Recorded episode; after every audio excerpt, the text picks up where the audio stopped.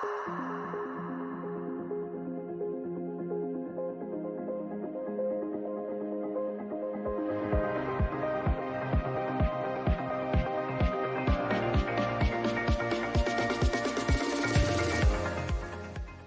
ragazzi e bentornati su Moro Time. Quest'oggi vi porto Rewind, io sono Simo e questa è la rubrica di riprese e video editing. Allora, questo è il primo episodio in cui parlerò delle regole base di una buona ripresa in generale.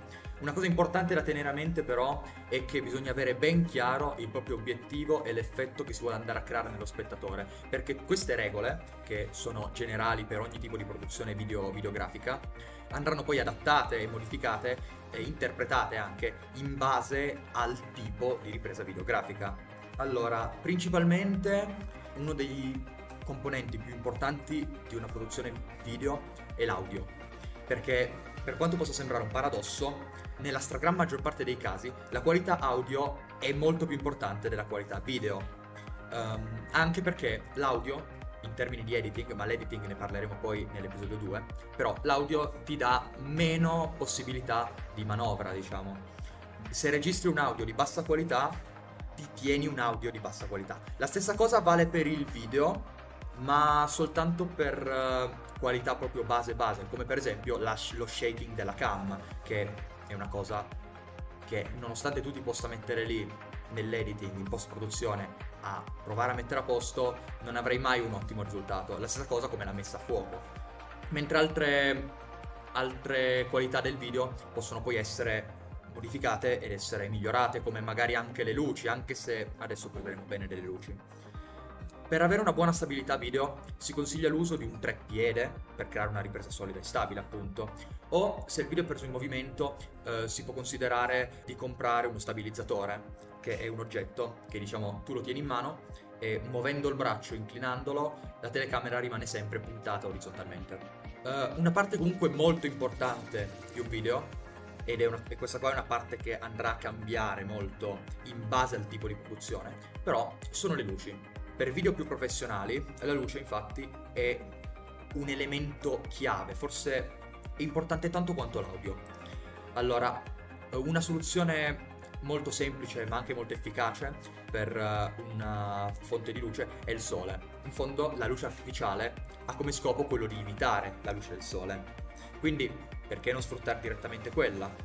Però comunque se si sceglie di sfruttarla bisogna prestare bene attenzione al momento della giornata in cui si registra. Adesso andremo bene a spiegare perché. Però se tuttavia non si disponesse di una finestra un, uh, nel proprio studio, si può tranquillamente usare luce artificiale. Allora, una cosa importante da tenere a mente nel registrare un video è mai proiettare una luce dall'alto.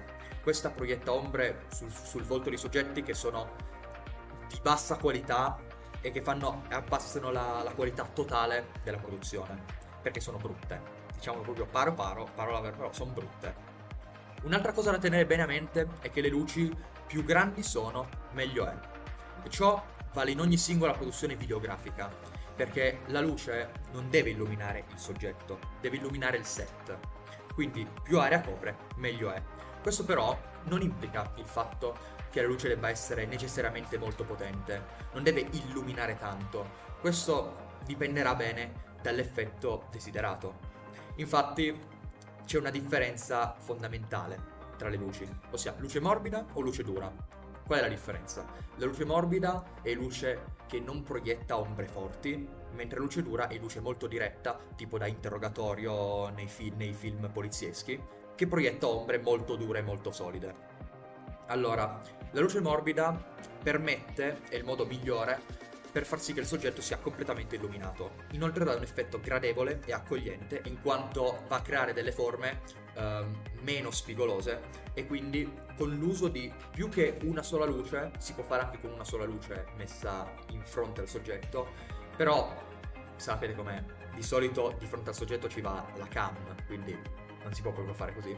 Però uh, si, usare, si, possono usare due fonti di luce morbida per uh, dare un effetto che è praticamente un annullamento, un annullamento delle ombre dando l'impressione che il soggetto sia completamente illuminato. Ed è una tecnica più sfruttata per interviste, vlog, video aziendali e video di marketing, per esempio. Con il sole, se si vuole sfruttarlo in questo caso, è meglio registrare al mattino o alla sera, dove, dove la luce sembra appunto più morbida. Con luce artificiale il trucco appunto sta nel prendere due lampade e nel bilanciarle. L'importante della luce morbida appunto è che le luci non siano troppo potenti e che coprano una vasta area. Qua prima ho menzionato il fatto che è importante per ogni ripresa videografica, ma per questo tipo di registrazioni per vlog, video aziendali, eccetera, è forse la cosa più importante dell'aspetto video della produzione. La luce dura invece è più usata nei video promozionali e pubblicitari, laddove è molto più sfruttato l'effetto drammatico e teatrale che essa offre. Per il sole basta registrare nelle ore calde, mentre con una luce artificiale eh, la tecnica per eccellenza è quella del triangolo di illuminazione. Allora, come funziona? Si dispongono sulle punte della base di un triangolo isoscele la videocamera e la lampada, mentre in cima all'altezza, nel vertice, si posiziona il soggetto da registrare. L'altezza del triangolo è quindi la, dist- è quindi la distanza del soggetto e l'angolo formato dalla lampada eh, può variare in base a questa distanza.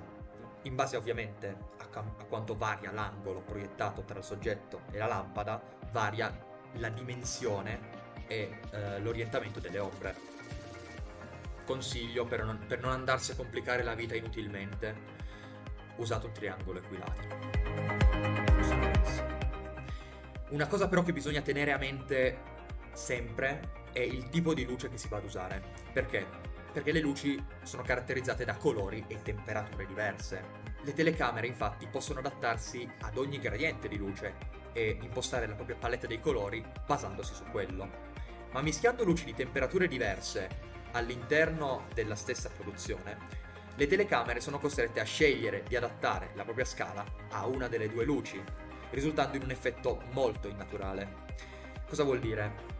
Allora, se per esempio um, il soggetto è illuminato con luce calda, mentre la luce della stanza è fredda, la faccia risulterà molto ingiallita, perché um, questa differenza verrà messa in contrasto e anche se nella realtà non sembra che sia ingiallito, la videocamera lo prende molto più ingiallito.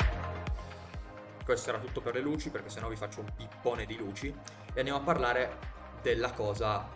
Lo so, è praticamente forse la quinta volta che dico che questa è la cosa più, più fondamentale e importante di una ripresa video. Però questo, questo lo è veramente, ossia il soggetto da registrare. Allora, senza un soggetto da registrare non si può registrare, e questo va bene.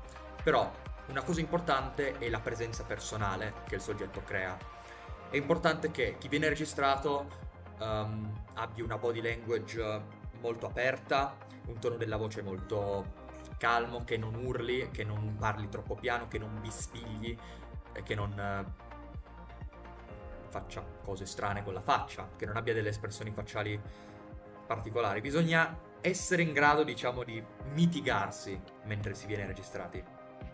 Un'altra cosa importante è nelle produzioni video usare diverse angolazioni o magari anche semplicemente zoomare in certi punti per dare dinamicità e flessibilità alla produzione, perché se no um, il video risulta noioso. E perché, perché è un problema? Beh, perché alla fine uh, una produzione videografica ha come scopo quello di attirare l'attenzione. E per attirare l'attenzione serve che il video non sia noioso. Però non bisogna confondere noioso, cioè non bisogna confondere non noioso con un casino. Allora, l'ambiente deve comunque essere semplice e ordinato, perché nonostante il video debba, debba essere accattivante per gli occhi, il soggetto non deve ne- il, lo spettatore non deve neanche essere distratto da troppi elementi che si possono trovare. Per esempio, un background senza oggetti è di vitale importanza.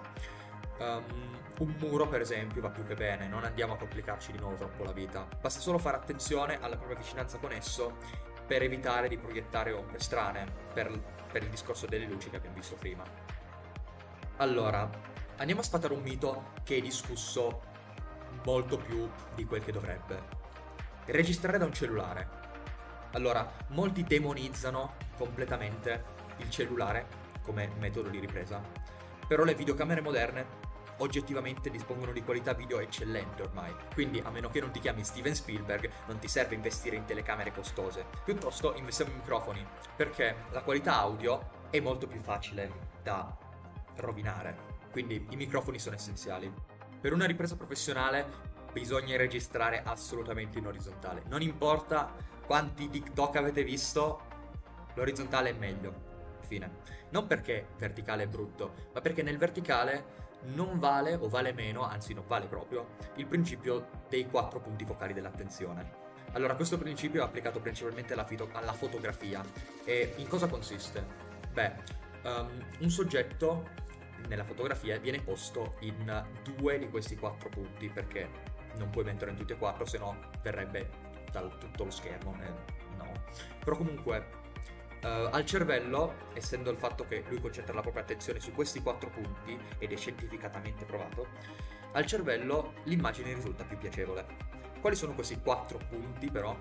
Allora, questi si trovano facilmente, basta dividere il rettangolone dello schermo orizzontale in nove rettangolini più piccoli, uguali fra di loro. I quattro punti, che sono i vertici del rettangolino al centro, rappresentano le zone in cui la mente umana concentra la propria attenzione maggiormente, quindi i quattro punti focali dell'attenzione. Questi si trovano ai due terzi e a un terzo del lato lungo del rettangolo.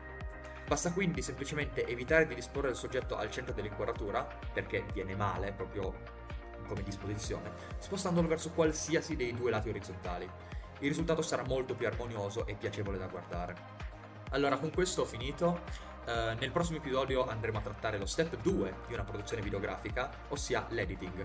Bisogna però tenere a mente che l'editing non fa miracoli e se parti con una fase 1 di bassa qualità, arriverai con una fase 2 di bassa qualità. Quindi, sì. Qua è tutto, io ero Simo, anzi io sono Simo perché non sono morto. E questo era tutto da Rewind e da Moro Time e noi ci troviamo nel prossimo episodio. Ciao ragazzi! Thank you.